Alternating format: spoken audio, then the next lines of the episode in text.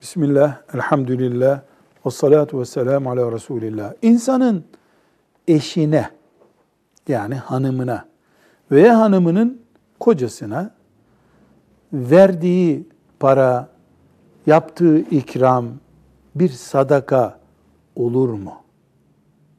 Ya da ailece oturduk da bir kilo kaliteli bir meyve getirip ikram ettim hanımıma, çocuklarıma sadaka olur mu? Cevap. İsrafa kaçmadıkça, riyakarlık olmadıkça, bunu başka bir iş yaptırmak için hile olarak yaptırmadığı sürece insan, yani lüks bir hediye alıyorsun, başka bir kağıda imza attıracaksın mesela gibi misal olsun.